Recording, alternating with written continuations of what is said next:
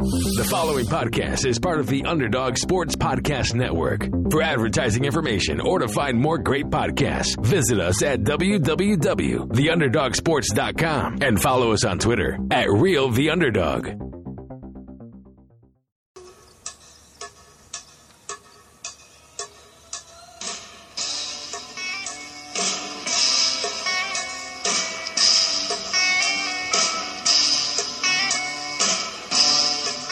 Entering the Underdog Sports Fantasy Hour with Josh Dunn and Anshu Khanna.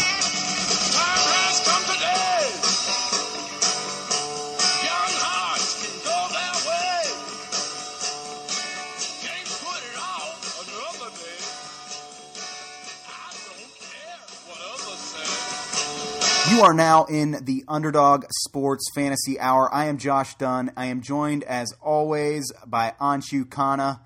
Anshu, how you feeling this week coming off of week four? Josh, doing okay. Probably had my worst gambling weekend ever, but other than that, it's going really good. How about you? Oh boy, I know you were looking at BovadaSportsbook.com for those lines, and as was Oh, yeah. I. Um, I would say that uh, the gambling wasn't the best weekend I've ever had, but uh, my fantasy was okay. So it's good when you All can right. at least hedge it with that. So uh, looking forward to a big matchup against my friend Anshu this week. Uh, good luck to you, Oh. my friend. But uh, yeah, that's that's what I'm that's what I'm looking forward to this weekend. Absolutely. Should be a good. I don't have much confidence in my squad, but it should be good. Your your team is a, a wagon right now, so it's uh you're you're buoyed by some really quality talent, especially at running back, and uh yeah, got my hands full here.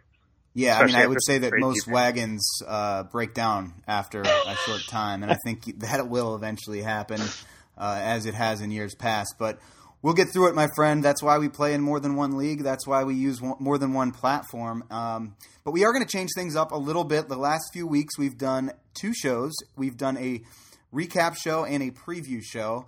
Uh, this week, we're going to do kind of both in one. We're not going to go through every game that happened this past weekend. We're going to kind of look at it by division and talk about some of the main storylines from from the previous week. And uh, obviously, since it's coming out a little bit later in the week, a lot of those storylines are starting to materialize going into week five. So, with that, Anshu, what do you say we react to some of the things that transpired in week four? Yeah, let's do it, buddy. So let's start with the AFC East. Uh, I think the main storyline here was we had a battle of two undefeated teams with Buffalo and New England.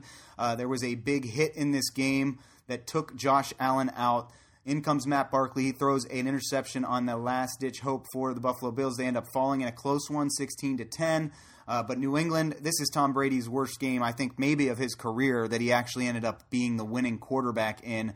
Uh, what do you take away from this game? Obviously, really the, the, the kind of afterthought in the AFC East was the Miami Dolphins uh, with another clunker and the New York Jets coming off a bye, hoping to get Sam Darnold back. But the real storyline here was this uh, this matchup of undefeateds. Yeah, I mean, I think the takeaway has to be the Bills' defense and how real they seemed after the first three weeks. You know, there was some talk that maybe the Bills haven't played anybody. They had the Jets, Giants, and Bengals. Um, obviously, the Bengals almost beat them in Week Three at home, at Buffalo. Um, so to get in New England at home and do what they did to this New England offense that had been, you know, just an absolute beast through three weeks is very impressive. I think the Bills put the league on notice. Um, you know, Josh Allen as always, very erratic. I mean, three picks, no touchdowns.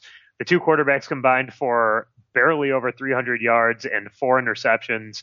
Um, and if you include Matt Barkley in there, it was five interceptions, five sacks. I mean, it was it was an ugly game, but I think that's a real testament to both defenses, specifically the Bills. To me, to do that to this team is very very impressive. And uh, you know, I, I think that the Bills are a team to watch certainly in the AFC playoff picture, especially with how wide open it looks right now. Yeah, I mean the Bills definitely look for real, especially like you said on that defensive side of the ball. It's going to be interesting to see if Josh Allen does miss any time. I mean, he's definitely been a capable starting quarterback this year, and when you have a def- defense behind you like they do, you can you can win a lot of games that you probably shouldn't based on what your offense puts out on the field. But this team does have some talent, and uh, you know most of it's on the defensive side of the ball. And if you're able to do that to the New England Patriots and, and really almost come away with this game, uh, you'll be a team to be reckoned with in an AFC that has a lot to figure out so far this year. Uh, so that was the real storyline from the AFC East. Moving over to the NFC East, Uh, you know, Dallas. I think Dallas falling to New Orleans on Sunday Night Football was probably the biggest storyline here. Uh, it kind of bookended, if you think about it, by that Philadelphia Eagles win, which is also a very big win. Uh, so it kind of it kind of makes things interesting in this NFC East. The Giants end up putting a whooping on the Washington Redskins, the first we saw out of Dwayne Haskins. So there's a lot to unpack there. But what's the one takeaway here from this weekend? Is it is it more important to you that Philly was able to beat an undefeated Green Bay, or that Dallas goes down on the road to a kind of under undermanned uh, New Orleans Saints team in a, in a kind of a defensive struggle? Uh, I think it's the latter, to be honest. I mean, we're not really sure what the Packers and Eagles are yet. I think that we think both those teams are probably pretty good, and the Eagles, you know, not a huge surprise. Maybe it's just because it's been so long now since that game was played, but um, you know, to me, the Cowboys looked like a team that was maybe the favorite in the conference, and to go on the road, like you said, undermanned team in New Orleans had been, we talked about it last week, one of the worst in the league against quarterbacks, if not the worst, especially from a fantasy perspective. To look that way against the Cowboys, I thought was was not good for Kellen Moore. And now the Cowboys have the Packers this week in Jerry World. Um, without Tyron Smith, it looks like while the Packers won't have Davante Adams. So uh, I think that that's really interesting. But the Cowboys not looking like the team you know we thought they might run in or turn into um, was my big takeaway at least for this week. We'll see what they continue to look like over the next few.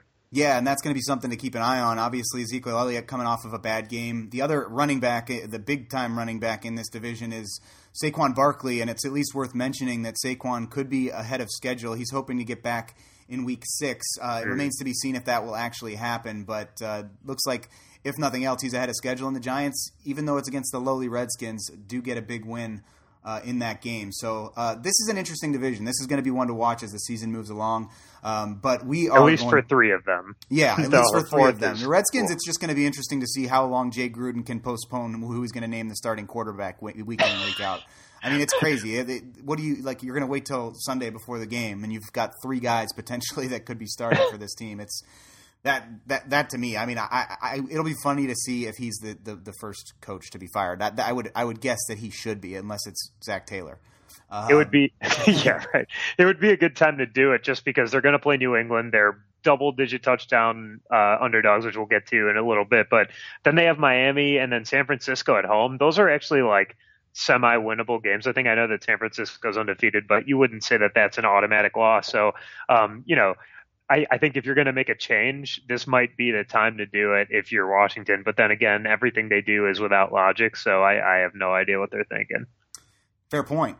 All right, moving on to the AFC North. Uh, I think the the storyline here this weekend was it had nothing to do with the Cincinnati Bengals laying an egg on Monday night. It had everything to do with the Browns getting back to even with Baltimore on the road Baker Mayfield plays uh, uh, probably his best game of the season. Prob- I would say definitely his best game definitely. of the season, and he does it really without Odell Beckham playing much of a role here. What did you see out of uh, Cleveland that impressed you this past weekend?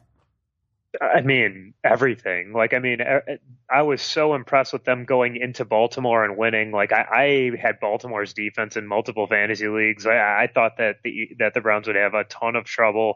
I considered using the Ravens as a survivor pick. That's how different these two teams' directions were. But you know, when you have divisional games, you never really know. And I, I just like this is the Browns team that their fans thought they were getting, you know, and I mean, they just clicked on every level except for, as you mentioned, the Beckham level. But, you know, Nick Chubb breaks off that huge 88 yarder, and that was obviously the difference that put the game away. But until that point, it was, it was pretty evenly matched. I think that's a testament to the Browns to be able to just hang with what looked like, you know, maybe, maybe not the class of the AFC, but certainly a team that looks like a contender. So, um, the Browns put themselves right back in it, and I know it's an annoying thing that you've probably heard all week, but the Browns are now tied. If not, I believe they, by tiebreaker, they're in first they are, in their division. Yeah, they are in first place for the first time since I want to say it was like 2014 or. I, I could be wrong on that. It might have been 2016, but it's been a while since they've been in first place. Uh, with that being said, my dumpster fire of the week would be the Cincinnati Bengals and what they did on Monday night. Now, you know, it, it, it's at this point you know, we know what the Bengals are, and I think that it was difficult to figure that out because of how well they played not only on in week one against Seattle on the road, but also in Buffalo, like you mentioned on the road. They did a good job of coming back in both of those games and making it interesting. Very well could be sitting at two and two right now, but the offensive line giving up eight sacks. I mean, it's going to get ugly, uglier and uglier for Andy Dalton. Cordy Glenn not practicing at all this week. He's dealing with this concussion that just won't go away, uh, and and things just look very bleak for Andy Dalton and company in Cincinnati. They lose John Ross, who goes to the IR with a shoulder injury, and AJ Green. We just don't know when we're going to get him back. So my dumpster fire has to go to the Cincinnati Bengals. This is their own fault for not paying guys like Andrew Whitworth, who I was always a big fan of. You know, they let, let Kevin Zeitler go, amongst others. Uh, it's it's coming back to haunt them at this point, aren't you? Yeah, I mean, I so this game clearly snowballed on them because I thought, first of all, early in this game, the Bengals I thought dominated the game, honestly, and I, it's weird to say that for a team that lost twenty-seven to three until the fumble like the fumble, they're they're in the red zone. First of all, they should have scored a touchdown on the first drive. Eifert drops that pass. I mean, it was a little over his uh, hands, but he should have caught it. Second drive, they're inside the red zone again. They're looking at, you know, this potentially could have been a 14 nothing game, and then you're it's a completely different story. And then even Mike Tomlin himself admitted like this was a gimmick offense that Pittsburgh ran. Tons of Jaylen Samuels as as the um, you know the the wildcat quarterback and all these tap passes because Mason Rudolph couldn't drive the ball down the field. It was just a game that clearly got away from Cincinnati, and um, you know that's I think that's a testament to the Steelers, unfortunately, and and you know and a, a negative against Zac Taylor. This is a game that he had kind of in hand, and and I feel like that's kind of been a pattern with the Bengals. I don't put them in the group with those really really bad teams like Miami and Washington. I, I just don't. But I think that you know there are clearly growing pains with this team, and the offensive line is doing them absolutely no favors. To your point, so um, just a game that really got away from them, similar to how the, the Niners game went. I think in some ways just the opposite side of the ball. But um, you know, I totally understand your frustration as a Bengals fan, and you know things don't look great. I think that Auden Tate is is going to be a really interesting player to be looking at here going forward, though, with John Ross's injury. I noticed that you think that, and you know I'm a big fan of his, so uh, Tate's my guy. Um, moving on All to the right. NFC North, we already did touch on your Green Bay Packers and what they did this past week, so we won't belabor that point. But the Bears Thank obviously you. losing Mitch Trubisky, uh, he has a non-throwing shoulder injury, uh, but they still end up really just Minnesota could not get anything going on the offensive side of the ball this past weekend. Detroit looks good uh, against the Chiefs. I don't think anybody saw that coming. This Detroit team maybe a little bit more of a contender this year than we thought, but uh, I think the story here is. You know what's going on with Kirk Cousins. I mean, that, that would be the, my takeaway from this weekend from that from this division. For sure. I mean, this division record wise is the best in football. I don't know that there are there, you know, there isn't. I don't know if there's like a true Super Bowl contender in the mix, at least not as of today. But um, you know, the Vikings after Week One looked like a team that could really be that, and they're yeah, like the Stefon Diggs isn't talking to the media for two weeks today hot, really big time rumors that he's not even a he's not practicing. That's not a rumor. That's a fact. And b the thought is it might be because he might be on his way out of Minnesota, which would be very very interesting. Um, you know, you have Kirk Cousins publicly apologizing to Adam Thielen. Adam Thielen complaining like when you have Adam Thielen complaining about your play calling, you've got real issues. I think so. Um, you know, the Vikings are obviously on the way down. The Bears without Trubisky, no one knows what's going on there. Roquan Smith doesn't play with a weird personal issue that you know no one's letting on about what might be going on there. And then you're right that the Lions looked really good and very much hung in there with the Chiefs and probably should have won that game. Two turnovers inside the five yard line for the Lions. Otherwise, you know, they probably win that and they're 3 0 and 1, which would be interesting. So, going to be a really a, a, true battle in this division. The Lions go to Green Bay not this week, but next, and that's going to be, you know, a potentially a season tilter. So, um, I, I mean, I don't know if you can take anything away yet, except for maybe the Vikings are not the team we thought they might be. Yeah, and it's going to come down to Kirk Cousins figuring things out. He sure has, and I've I've been on Twitter just reading the hilarious tweets about wanting Case Keenum back, and we've seen what he's done the last two weeks. So I, Minnesota fans are just not happy right now, and mm-hmm. for good reason. Uh, Very as, high hopes. Very yeah, high hopes. They definitely did. As did Houston Texans fans, and I think those were shattered. And you look at this, uh, you know, when you look at the AFC South, they're kind of the tale of two stories for each of the two teams, or two of the four teams on each side. Houston Indianapolis, very disappointing this week. Jacksonville, Tennessee, leaving pretty happy. And Gardner Minshew, once again, Minshew mania is getting out of control. I mean, if he's not the story in this division this week, it's probably Houston Texans and having almost as bad of an offensive line as the, the, the Cincinnati Bengals. But those are my two takeaways. Did you see anything else here that uh, was an eye opener? Yeah, I mean, I, I think that those other two teams basically broke a lot of survivor pools. I know one of my survivor picks went down in flames with the Atlanta Falcons, who I will swear off forever. Those you Yeah. just can't trust that team at all. My God, they are such a bunch of chokers. But you know, credit to the Titans, your your buddy DJ, your brother DJ's team, and and you know, like they're just so rock solid when they try to be, but they're so difficult to trust too. Um, I, I just like we talked about this division. We've talked about them every week and how unpredictable it is. That it's just there for the taking for the Texans. They're playing a Carolina team without Cam Newton, with Kyle Allen there. Kyle Allen fumbles, I believe, three times in this game, and you know they're not able to do anything with it, and they still lose. Like I, I still feel like the Texans clearly have the most talent in this division, but I'm not sure that that's enough to overcome Bill O'Brien and you know what, as you mentioned, just a woeful offensive line, even with the addition of Laremy Tunsil. So going to be a brutal, you know, from a fantasy perspective. DeAndre Hopkins isn't doing anything for you. Will Fuller isn't doing anything for you? Except for for you. throwing interceptions, which was the Yeah. encapsulation of what that game was for the Texans. Horrible play call. yeah, classic Bill O'Brien right there. But um, you know, yeah, I, I mean, wide, wide open division right now. There is just no way you can pick, and it might be Minshew mania, like you said. Like, I mean, they're they're stepping up if they can keep Jalen Ramsey happy and uh, on the field. I mean, they might be the favorites at this point. Yeah, and it sounds like they're not looking to trade him.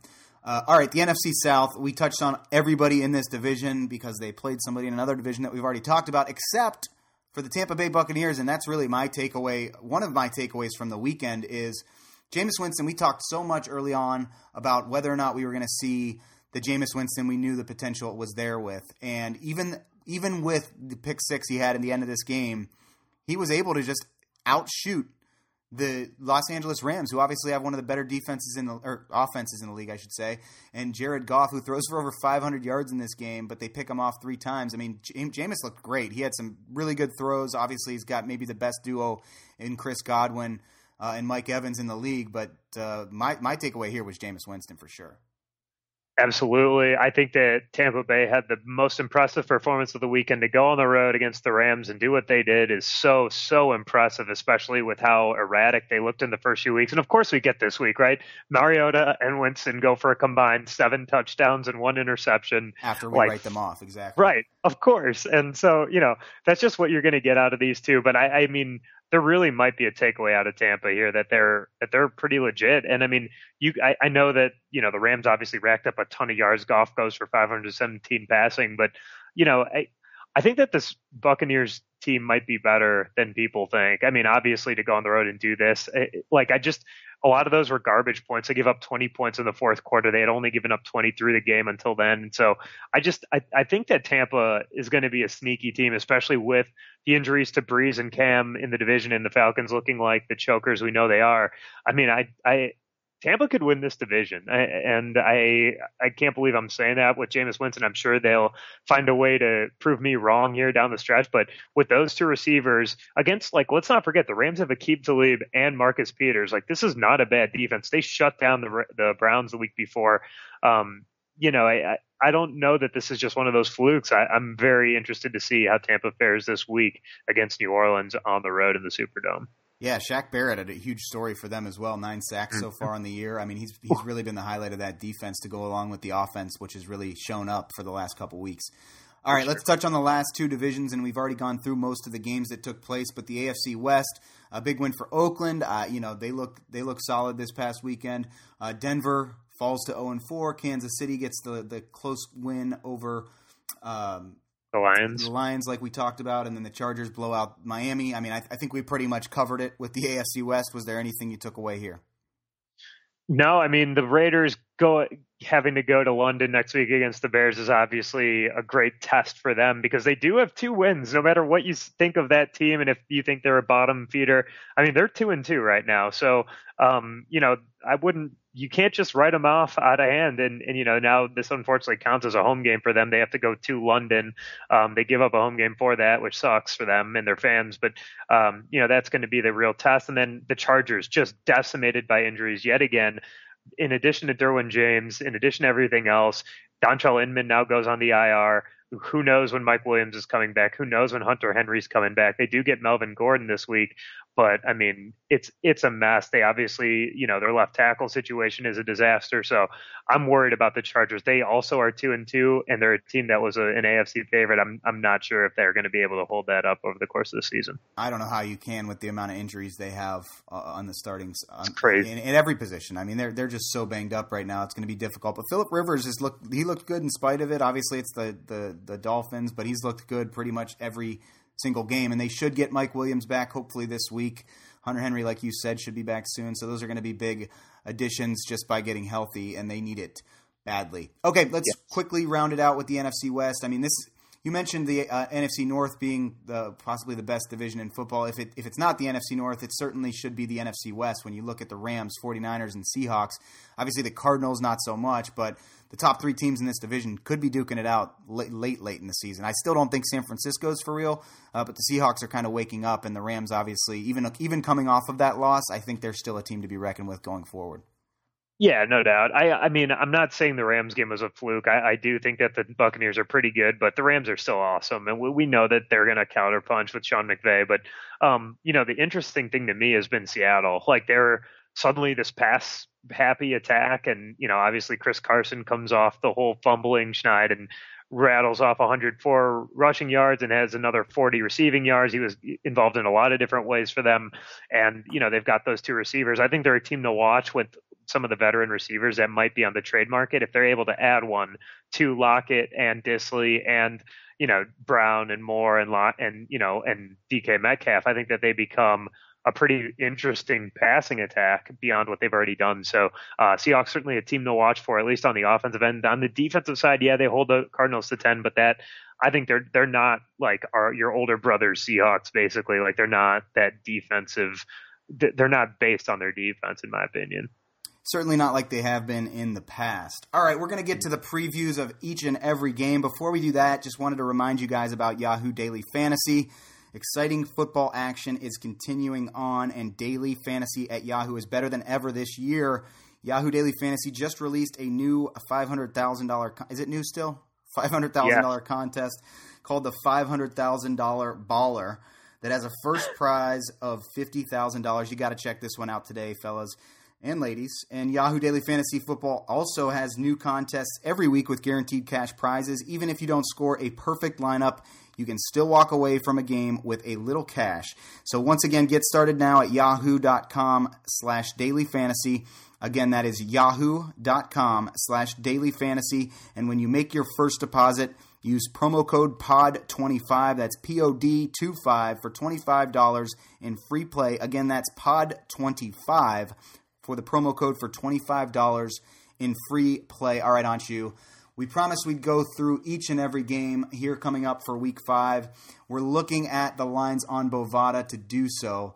Uh, let's start with the first game of the week, and that's the Thursday night game. And these are two teams we just started, we just uh, talked about the Seahawks and the Rams. This one's in Seattle, which is why they're favored here on Bovada, but one and a half point favorites with a nice juicy over under set at 49 and a half. Ooh, yeah, I like that. Uh, I like the over in that. I know that it's a Thursday night game, but we might actually get two good Thursday night games in a row. Who knew it was possible? Um, to get that game in Seattle, this divisional game, two very much playoff hopefuls, is it's going to be really interesting. Hopefully, there isn't much rain in the forecast in the Pacific Northwest, but um, even if there is, I think that both running games will have a pretty good, easy time getting going. Um, we're coming off a game where the Rams, you know, gave up a ton of yards to Ronald Jones and basically anything that Tampa Bay wanted. So it should be interesting to see if they're able to, if the Seahawks are able to kind of sustain that same kind of offensive attack. I, on the other side, you know, like I said, I think the, the Seahawks are a little bit overrated, but they're they're obviously better at home. I expect a huge performance out of basically everyone in this game. I think you got to fire up pretty much everyone, aside from maybe Todd Gurley and DFS. Like that would be one I stay away from, but I like everybody else. What do you make of the Rams receiving corps? I mean, you're starting each and every one of them, whether it's Cooks or Robert Woods, Cooper Kupp, but it, it feels like they're kind of vulturing each other in every way. Yeah, except for Kupp. Kupp's the one guy that's sustaining, especially in PPR. He's been really solid every game, getting double digit targets, I believe, every week so far this season. Um, yeah, like if you've got Cooks or Woods, it sucks because, and I, I am a Cooks owner in some leagues, and that's that's been a problem because you just know, like it's just it's hard to get two straight good weeks out of Cooks. So, um, and the same thing is true for Robert Woods. So, but you know, on their off weeks, they're still okay. They're still like four catches, 50 yards, which isn't what you want, but they're worth it because you get like the 18, 20 point breakouts like we saw out of Woods last week with the huge 170 yard game. Yeah, uh, probably not going to see a 170 yard game out of anybody on the home team in this next one as we start the 12 o'clock games, and that's the Cincinnati Bengals playing host to the Arizona Cardinals. My Bengals are coming in as three point favorites on Bovada. This is the one time I will say Bovada got the line poorly wrong. Uh, but the, the, this, the, with that being said, there are some streaming options here. Arizona's been one of the worst secondaries in the league so far this year. It's basically a Swiss cheese defense and the worst against tight ends. Uh, what do you see out of this Arizona Cincinnati game? I know it's not going to be the, the most highly rated game of the weekend, but uh, you could see some offense in this one, if nothing else.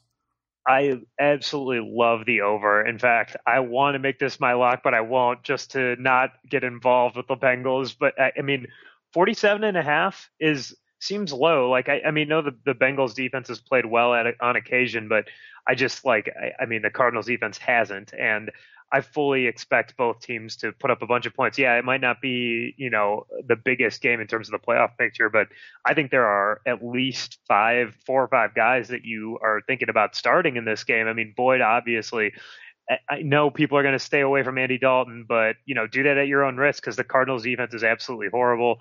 You know, Kyler Murray's probably going to be able to throw a lot on the Bengals. Like they're going to spread it out. And It's going to be tough for the Bengals' depth to contain, you know, all that. Then you have the two running backs that are obviously both top 10 types. So, I mean, I, I, I'm buying the over. How about you? I like the over as well. It just worries me because of, you know, Cincinnati and Arizona both coming off of teams where they combined for 13 points.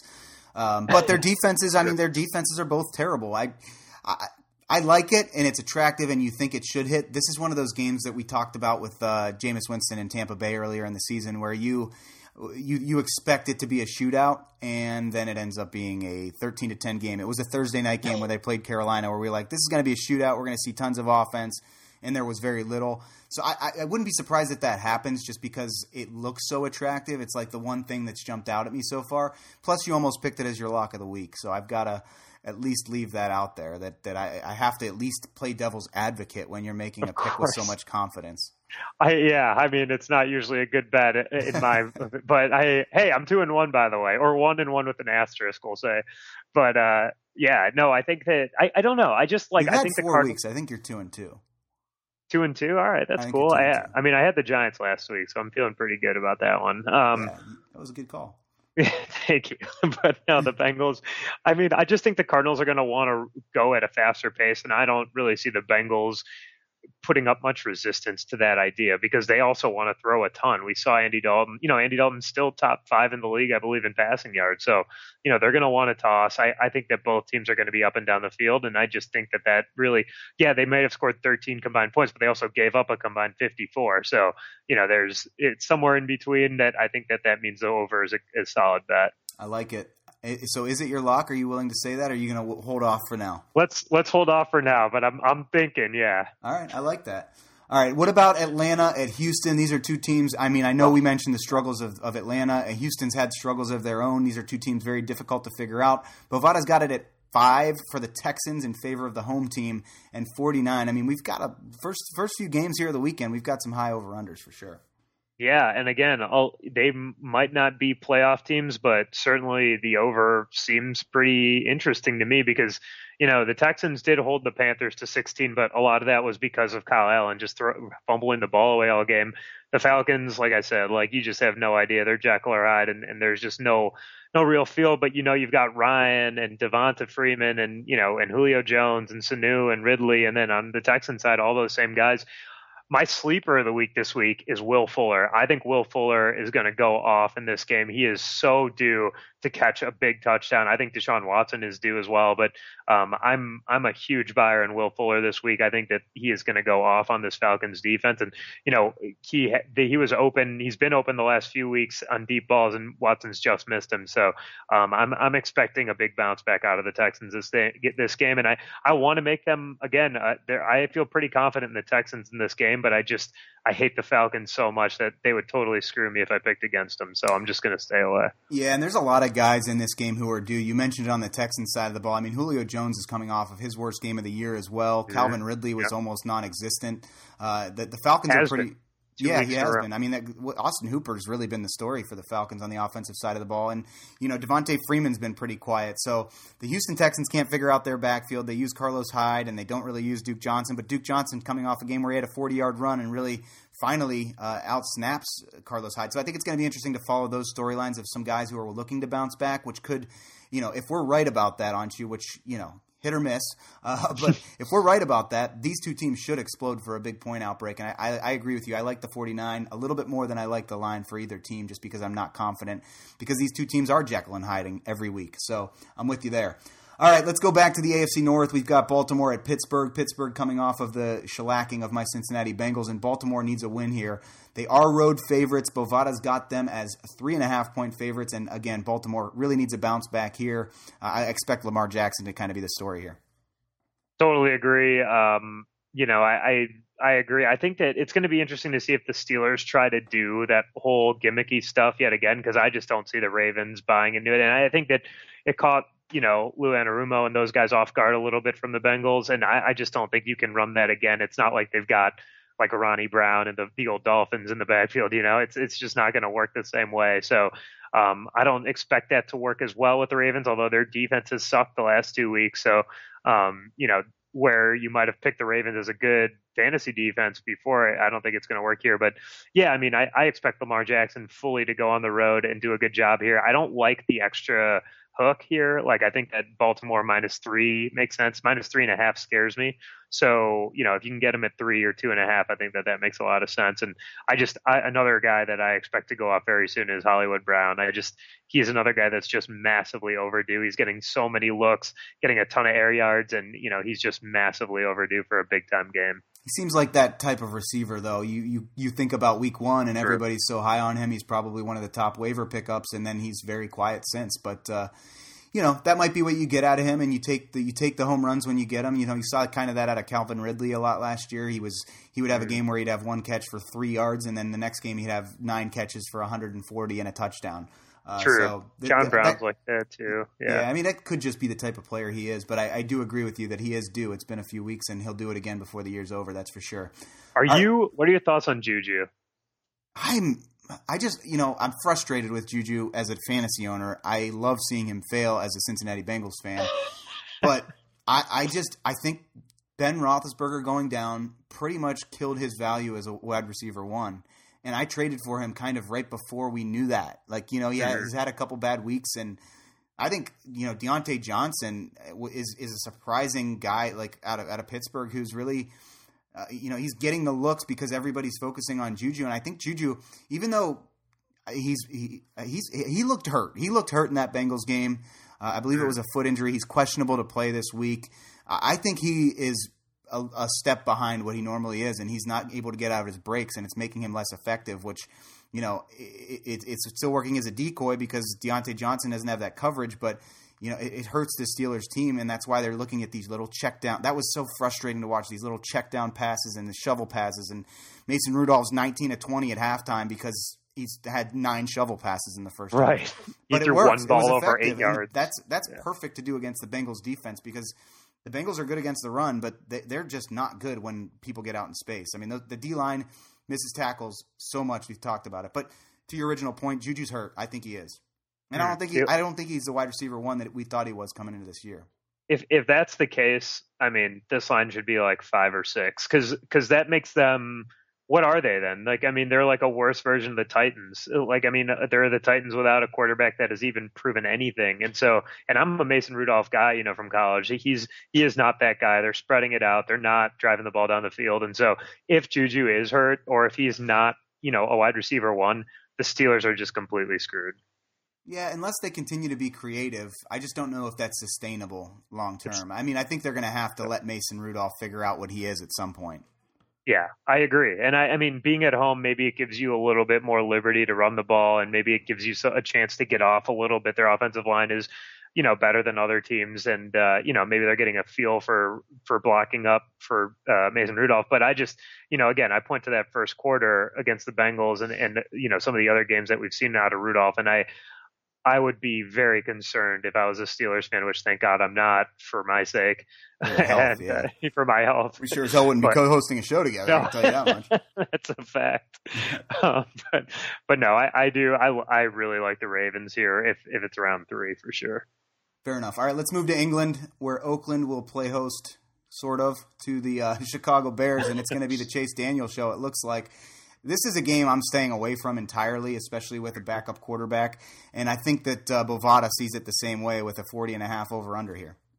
Wow, yeah, very low. Um, you know, I, I mean, Chase Daniel came in and, and looked pretty good for the Bears. I thought that the offense looked more like what Matt Nagy sort of envisions it being with a lot more. I don't know. I don't know if it's all gimmicks, but you know, he's just got a really good feel. Remember, Chase Daniel was, you know, the the backup for uh, Alex Smith when Matt Nagy was the offensive coordinator for Andy Reid in Kansas City. So, you know, he's got a real feel for this offense, and uh, I think that that's a good thing for them against teams like the Raiders, who, you know, let's just call it what it is. I mean, I don't think they're terrible, but I don't think they're very good. And so playing at a neutral site, which will probably be more Bears fans than Raiders fans, is going to be a problem for them with a quarterback like Daniel, who's not going to lose you the game. So um, I think this is a good example of where you don't necessarily need Mitch Trubisky. And I fully expect the Bears to go out there and win. I, I don't. I'm with you. I don't like the line being at six with all the weirdness that happens with the London game, but um, you know that's that's just kind of what it is. So it's it's I, I, yeah, this is a stay away. This is a game I wouldn't look at in any way. I mean, I, I think that obviously if you've got David Montgomery, you're probably starting him for the Raiders. If you have Josh Jacobs, you're not super pumped about playing him, but He's a You know, little you banged got- up too. So is Tyrell banged up. Williams and yeah, and Carr. I mean that, that that offense is banged up in their own right. So it's That's just a game you, you you factor in London like you said. Uh, you know, it, I just I, I I don't know what to expect out of it. The under is probably the most attractive thing, and that at 40 and a half, you just you just don't trust what, you, what you're going to see out of it. It's too low. absolutely agreed. What about Jacksonville and Carolina? These two teams came in as uh, what expansion teams? I don't remember exactly what year, That's but it was right. in the '90s. Uh, we had the Mark Brunell versus Chris Winkie show at one point. Uh, but but what do you think about Jacksonville going on the road to take on Carolina? The Panthers, still under Kyle Allen, are going to be three and a half point favorites as far as our friends at Bovada are concerned. But uh, what do you like here? I think it was Kerry Collins against Mark Oh, Brunell. Terry Collins, good call. Yeah, um, but yeah, no, I. Uh, what did you say it was three and a half at Bovada? Yes, Yes. All right. Well, yeah. I, I mean, I love the Panthers here. I would buy that to three and make that my lock of the week. I, I mean, I think that the Jaguars are totally playing with house money right now with Minshew. I'm, so impressed with what they've done going into Denver. I totally believed in Denver getting off the schneid and getting the one and three. It looked like they would for a while. This Jacksonville team with Jalen Ramsey out, their defense not that good, and you know Joe Flacco had his way with them. Um, you know, Courtland Sutton's been awesome, but he, you know, to do what he did against the Jaguars is not what you would expect going into that game. So if Jalen Ramsey's out again, which not sure if he is or not, but if he is, um, you know, I, I think that the Panthers with Kyle Allen have a field day. And again, they scored only 16 at Houston last week, but I think part of that was again because of all the fumbles. And I just I think that they're way too talented to only score that much. So I really like Carolina here. This is a stay away for me only because we don't know what Kyle Allen we're gonna we're gonna get week in and week out as we've seen just the last couple weeks. And Gardner Minshew is due to have that rookie game. I mean, obviously Yeah. there's you're, you're you've seen all the hype. We've all seen the t-shirts. We've all seen the mustache. We've seen the gimmicks. But it, it's just going to happen eventually where he has five turnovers and we're like, okay, well that's why that's why this guy was a sixth round pick. I love it and I hope it doesn't happen, but it's Mhm. going to at some point inevitably. I yeah, I'm with you. I like him, but look, he he goes to Denver and he completes 19 of 33 for 200 yards and two touchdowns. I mean, that's fine. That, but you know, that's that's not going to get it done in Carolina against a team that wants to make the playoffs badly and has a good chance at doing it. Um, again, with that division so banged up, including themselves. But you know, Kyle Allen with Curtis Samuel and DJ Moore and Greg Olsen and Christian McCaffrey, most importantly, I would buy the half point for Carolina and hammer that. And it's still your lock of the week if you can't buy the half point. You can. but yes, yeah, it if would. You could, I, I, if you couldn't, if I couldn't, then it's I still like that All the right. other over that we talked about more. But okay. it's Well, why don't you just parlay the two? Because Anshu just on fire? Two weeks in a row, this guy's lighting it up. So just oh, take his advice, will you? I know I Let me- will. oh god. All right, No. Minnesota at New York, the Giants. These are two teams trying to find their identity, especially on the offensive side of the ball. Is Danny Dimes for real? Is Kirk Cousins dead? What's going on here with these two teams, aren't you? Oh man, um, this is a really interesting confluence of teams because you've got the Giants totally on the way up. Their fans are super pumped. Won two games in a row for the first time in like two years, and you got the Vikings who looked terrible as we talked about earlier. So, you know, it, this is a really tough one. I really like the Giants plus the five and a half. I think they're going in the right direction, and the Vikings are going the wrong. I mean, look, this is a get right game for Minnesota, but as of now, I don't expect Stefon Diggs to play. So now you've got a yeah, team that tell me more about this. We were talking about this before the show. I, I don't know if our listeners will have heard about it by the time they're uh, listening to our show, but I know this is a storyline you've been keeping an eye on. Yeah, so Stefon Diggs hasn't been talking to the media, hasn't done it for two weeks. Um, obviously frustrated with the Kevin Stefanski offense, which obviously wants to run the ball to an extreme degree. On top of that, Kirk Cousins has been an unmitigated disaster this year, especially in division. And you know, Norv Turner has, or I'm sorry, uh, um, Gary Kubiak's uh, offensive consulting hasn't really helped. Even though Dalvin Cook has been absolutely incredible, they just can't pass, get the pass going. So you know, Thielen complaining about Kirk Cousins not passing the ball, Kirk Cousins apologizing to him in the media, and now Stefon Diggs not practicing for undisclosed non-injury related reasons. So the rumor is out there that Stefon Diggs is going to get traded potentially this week, and if that happens, you know, I mean, this team there is no number two receiver on Minnesota, so um, you know, just from like a, a points perspective, I'm just not sure how they get it going. If with a with a coach that has never passed the ball really from when John DeFilippo gets fired late last season till now, so um, it's going to be very interesting because the Giants are liable to give up big plays, but you know, without Diggs and with a, uh, an offensive coordinator that doesn't want to pass, it's going to be very tough. Definitely a storyline to watch. All right, this this will probably. I'm just going to pre-call this one my dumpster fire of the week. We've got New England going on the road to take on Washington. Bovada had the line at 16, and now it's black or grayed out. I should say. I I, I don't know what that means. I guess it means you can't bet it. Um, Yeah. But New England. I mean, I, I, do I take them in a survivor pool? I just the, the Redskins are in such dismay right now. I, I think Jay Gruden's gone, like we talked about. I, I they're a mess. They are a mess. Uh, yeah, I mean, if you don't want to save New England, which I would save them, but yeah, this is- that's this is- gonna do. yeah, this is the lock uh, for sure of the week. If you're picking just like a not the line, but just the, the game, but all, even the line too. Like, I mean, what are the chances that the Skins go into this game at home where they barely have had a home field advantage this year and beat the Patriots? Like, what are the even cover against the Patriots? We don't even know who their quarterback is yet. It looks like it's probably going to be Colt McCoy because Case Keenum's in a walking boot, if I'm not mistaken. Um, I As doubt of, that as of Wednesday night. as of Wednesday night, and you know, and you know, Haskins, like he, I, you don't want to throw him to the wolves against this defense. This defense looks like it might be the best of the Belichick era, which is saying something. I mean, th- thus far, and they haven't played anyone, but you know, it's just this sucks. Just avoid this game. Uh, I mean, unless you've got like Sony Michel, who's probably going to go for like 400 yards He's due. Speaking of people who are due. Oh. Yeah, for sure. All right, another one to probably avoid. Jets on the road taking on the Eagles. Battle of the the, the teams that wear green, I guess. But uh, the Eagles 13 and a half point favorites on Bovada. This one's got an over under at 44. I, I mean, I, I kind of even though the Jets defense is not the worst with their quarterback situation, I expect Philadelphia to, to win this one. I, I kind of like that 13 and a half, even though that seems like a really big line here. I agree, especially if Sam Darnold doesn't play, and even if he does, apparently he's extremely weak. He hasn't been lifting. I mean, it's going to be tough for the Jets. Uh, but you know, having a bye usually helps, and they'll have a decent game plan to control the ball. And I, I don't know, but I, I, still feel like the Eagles are going to dominate this game. I'm with you.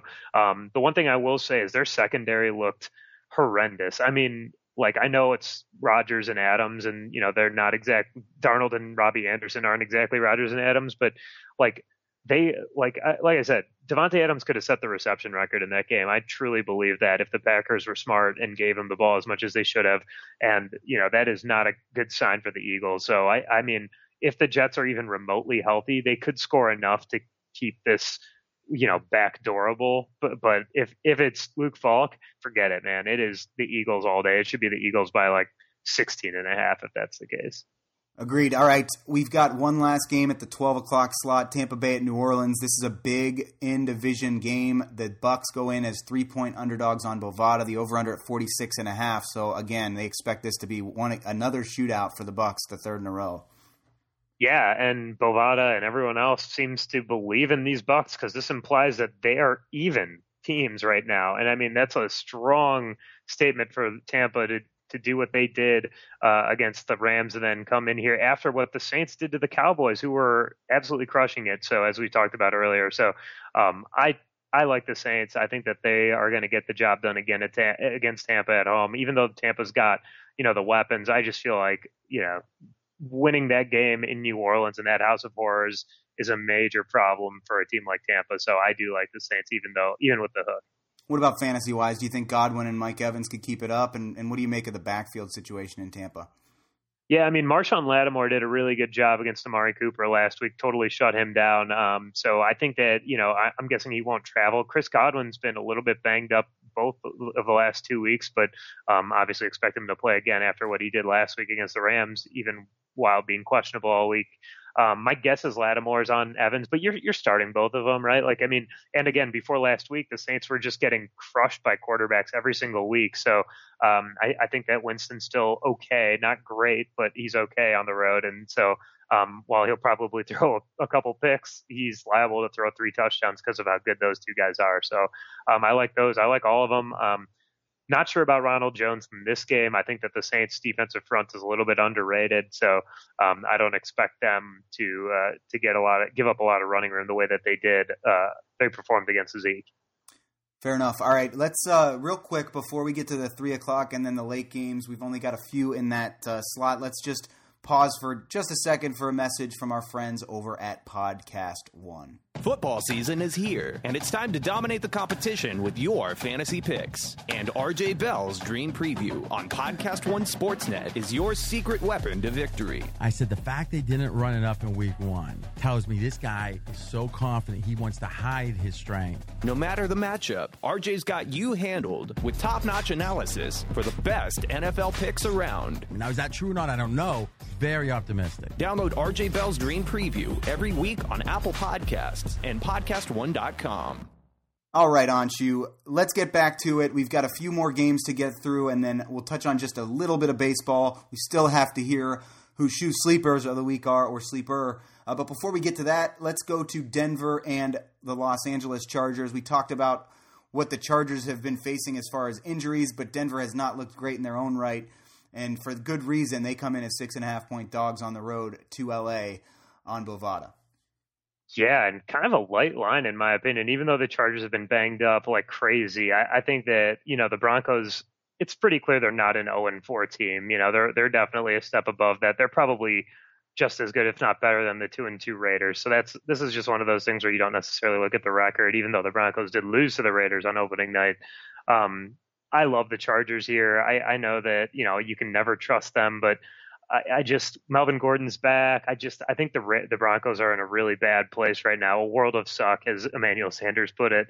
and I just I, I I I mean they'll be able to get home on Phil Rivers, I think, because of the bad offensive line of the Chargers. But um, those two running backs, Ekeler and Gordon, I think will have a good day. And with Bradley Chubb out, that's going to be a major issue for the Denver Broncos in terms of rushing the passer.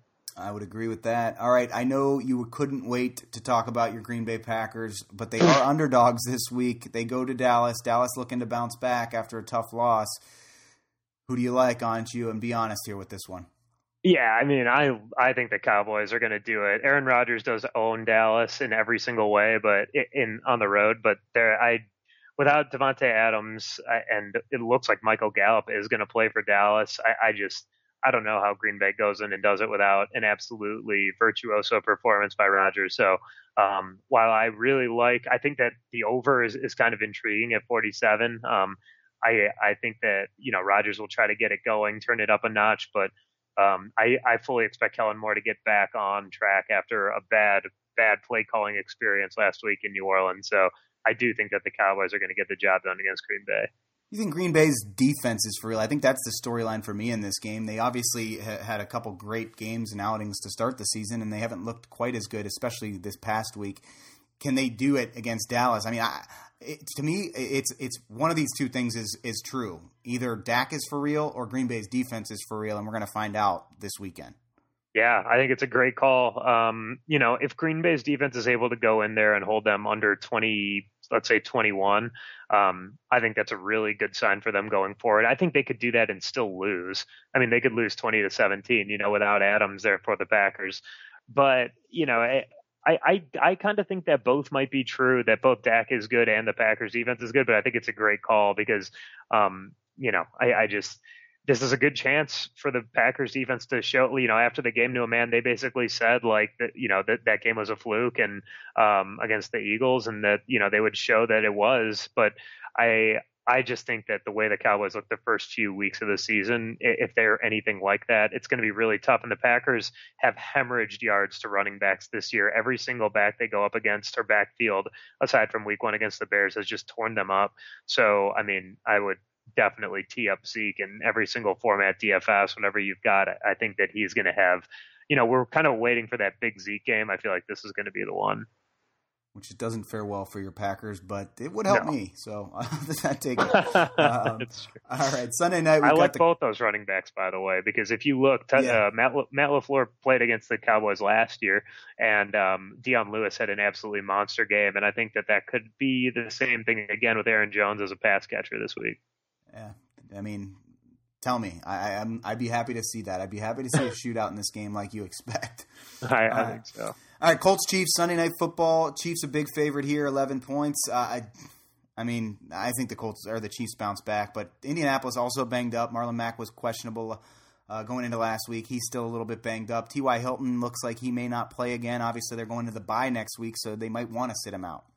Yeah, I think uh, I think that they might do that, and if they do, the eleven is good luck with that. And I mean, the over under 56 is wild because if T.Y. Hilton's not playing, I don't see how the Colts score. And I, honestly, I don't see the Chiefs having like a 40 point performance against this Matt Eberflus defense. I know that they didn't look great against the Raiders last week, but that feels that feels like a little bit fluky. And um, while I, I mean, obviously, I agree that the Chiefs are going to get back on track from a win. By the way, um, you yeah. know, I, I 56 seems high for this game no matter what because even if they get down 24 or 3 or 24 nothing or something they're just going to run the ball.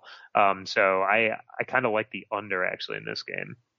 I like that. All right last game of the week is monday night football the cleveland browns at the san francisco 49ers it's time to find out and i think we talked about this a few weeks back whether or not you'd rather have baker mayfield or jimmy garoppolo and i posed the question to you and you said baker mayfield but I still think it's a fair question, and I'm excited to see them prove who the better man is on Monday night because these teams are really in a position, in my opinion, that we need to figure out which one of them is for real, if either of them. I don't think they're. I, I don't. I, Browns are closer to being for real to me, and that's just because they're coming off. That's recency bias coming off of that win on the road against Baltimore, who we thought had a good defense, but maybe they don't. And San Francisco has not really had a true test, in my opinion. I mean, that's a fact. Uh, San Francisco at Tampa was week one. I mean, if you look back at that, that might have actually been a pretty decent win. We'll see how that fi- manifests itself going forward. But played Pittsburgh basically without Roethlisberger, played Cincinnati, and we know we talked about the tackling in that game. So, um, you know, San Francisco, I, I I'm really interested to see if their defense is for real. This is a great test for both. And I mean, it's similar to what you said about Dak versus the Packers defense. Is it Baker or this San Francisco defense? Um, and, you know, we really, even though the Niners are 3 0, we haven't seen a whole lot out of this offense. So I this is one of the more interesting Monday night games we'll have this season, and that's a very low bar. But I think that it, it really is going to be an interesting game, and um, you know potentially a crossroads game for both teams, especially the Browns, who you know after that win, can they continue that momentum? I think they can. I actually really like them plus three and a half in this game. I kind of do too. I, I just don't trust San Francisco, and I, they may get Tevin Coleman back, which should help, but it also kind of muddies the waters. That backfield now has four guys who you want to get carries. Maybe Jeff Wilson Jr. ends up being the odd man out there, but again, you've got three running backs at the very least that you're going to try to get the ball to. And I just don't I don't love that. I think the running back by committee for two is is pretty common around the league, but when you when you make it three, I just I don't know. I don't I don't know that they or even really four. are. Diff- yeah, that's they, they use Raheem Mostert too. Yeah, yeah. Uh, so we'll see. I, I, don't know don't know if I, I love San Francisco yet uh, and they're going to get an opportunity to prove me wrong. If this if they win this one at home and cover that three and a half, I, maybe I'm starting to become a believer in San Francisco being for real. Yeah, I mean, it, it they're going to be tested these next two games. They have Cleveland on Monday night, and then they go turn around to Sunday and they play at the Rams. So, you know, if they come out of that split and they're four and one with a win, you know, over one of those two teams going to Washington, uh, I think we can safely say the Niners are very much in the playoff discussion um, and probably the division discussion. But until that point, it's going to be tough. And again, I, you know, we all are magnetized to offense or magnetized to fantasy points. And if, you know, if they're not putting them up, it's just going to be tough to believe in them until that actually happens. I would agree. All right, we made it through. That's week five. That's our thoughts. Uh, I did want to just real quick get to the leftovers here on Shoe because we did have the MLB playoffs get underway with the two wild card games. And uh, uh, yesterday, I guess, as we're recording on uh, Tuesday, we're recording on Wednesday, game on Tuesday. Washington with the comeback over Milwaukee. I mean, this is one of the best games of the year. Am I wrong? No, it was incredible. Uh, the Brewers basically had it in hand. They bring in maybe the best reliever in baseball, and Josh Hader, and he promptly tees it up, and Juan Soto just absolutely blows it out of the park. So um, gets a three-run homer, an absolutely amazing game. Um, you know, I so impressed with the Nationals to come back and win that game. I'm not sure what they'll have in the tank left after using both Scherzer and Strasburg for that game, but um, you know, kudos to them for emptying their holster because they absolutely needed those innings out of Strasburg after Scherzer gave up a couple runs early. But credit to the Brewers for doing what they did after their MVP was out and still gutting out winning that division, or I'm sorry, winning the uh, the wild card. Yeah, and almost winning that wild card game. All right, the Tampa Bay Rays with a five to one win over the Athletics on Wednesday night. Uh, is the Rays team for real at all? Anshu? I mean, are you are you buying them at all moving forward? Uh, you know, I'm a fan of them, um, but I, I think that you know they're perfectly set up for a one game playoff and much less well set up for a playoff series, especially you know, not having home field advantage against a team like the Astros. I mean, if they win game one, it just like any series, um, you know, it becomes very, very interesting. But just like the the arms that the Astros get to throw at you over and over and over again with Cole and Verlander and Greinke and you know everybody else that they have, it's so difficult. So um, I think this is where uh, the dream comes to an end for the Rays. But to win that game is is really impressive for them. All right, let's just predict the ALDS and the NSDS or NLDS matchups real quick, and I'll, I'll give you the mic here. I, I just want to hear your thoughts. We've got St. Louis at Atlanta and Washington at Los Angeles starting on Thursday, and then on Friday we've got Tampa at Houston, as you just alluded to, and uh, Minnesota at New York. Uh, how do you kind of see these series shaking out? And we'll save the rest for a week from today. Yeah, I mean, I think that the most interesting, clearly, of these series is the Braves and the Cardinals, um, just because you know, I, I think that everyone sort of assumes that the Yankees and Astros will end up doing it, and you know the Dodgers are just so well set up now because the Nationals did burn Scherzer. If if they didn't have to, it be that would become much more interesting to me. But um, Braves Cardinals is a very even matchup. I do like the Braves. I think that they're young and hungry, and they have the arms to beat the Cardinals. But the Cardinals outlasted the, the Cubs and Brewers and Reds in a really good division. So um, you know they're battle tested certainly. But I just I really like what Atlanta has, even with Jack Flaherty likely going twice for the Cardinals. I still I'm still buying the Braves in that in that series. Who do you ultimately think wins it all? I know we said we're going to save the uh, NLCS and ALCS, but do you do you still like Houston? Yeah, I mean it's just like if I said the anything arms, else. I mean, yeah, I mean the, the arms are just they're just the starting pitching is is crazy. It is, but then you know Bregman, Brantley, Springer, Correa, you know all the uh, Altuve, like um, your boy, the the rookie, the Yordan Alvarez. Like I mean, they mm-hmm. have they are so loaded in every single possible way, except for maybe their bullpen is average. Um, but even then, they can use those starters out of the pen, and so and they've got a really forward-thinking, um, you know, manager and front office in AJ Hinch and those guys. So um, it's just they're the perfect storm. The only team that I think the only two teams that could beat them are the Yankees and the Dodgers. And if those three teams aren't in the Final Four, I will be stunned. All right. Well, baseball is here. I mean, I know we're in the heart of football season, but people have to love October after the first two games we've seen here in these playoffs. And even if you're not a fan of any of the teams like you and I aren't, uh, we'll sure be watching some baseball here in the next couple weeks. I think that's uh, I think that's fair to say. For sure, and the NBA right around the corner, baby. So yeah, this is the best two, month. The only month. Yeah, this is the only month where every one of the major sports all gets go all get going. You got college football getting going um, into the you know where we really can separate the contenders from non-contenders and um, you know, you know, I've I've got that Buckeyes Badgers game circled at the end of the month. So October is the absolute best sports month of the calendar. Not to mention hockey starting today. Oh yeah, sure.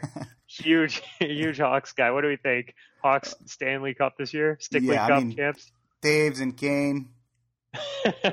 Gainer. You got, you yeah. gotta, you, yeah, they're probably gonna suck, but uh, you know, you never know. I mean, we'll watch a game if they make the playoffs. I'm sure. Absolutely, every game if they watch, make the playoffs.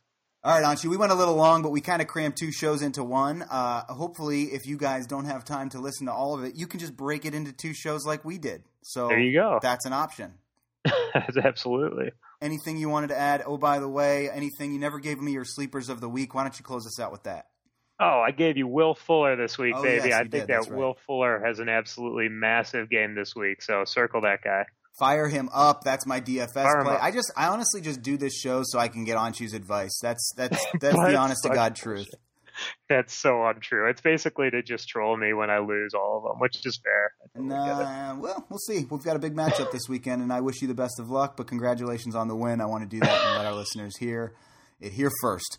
For Anshu Khanna, I am Josh God. Dunn. This has been the Underdog Sports Fantasy Hour, where our time has come to an end. We'll see you guys next week.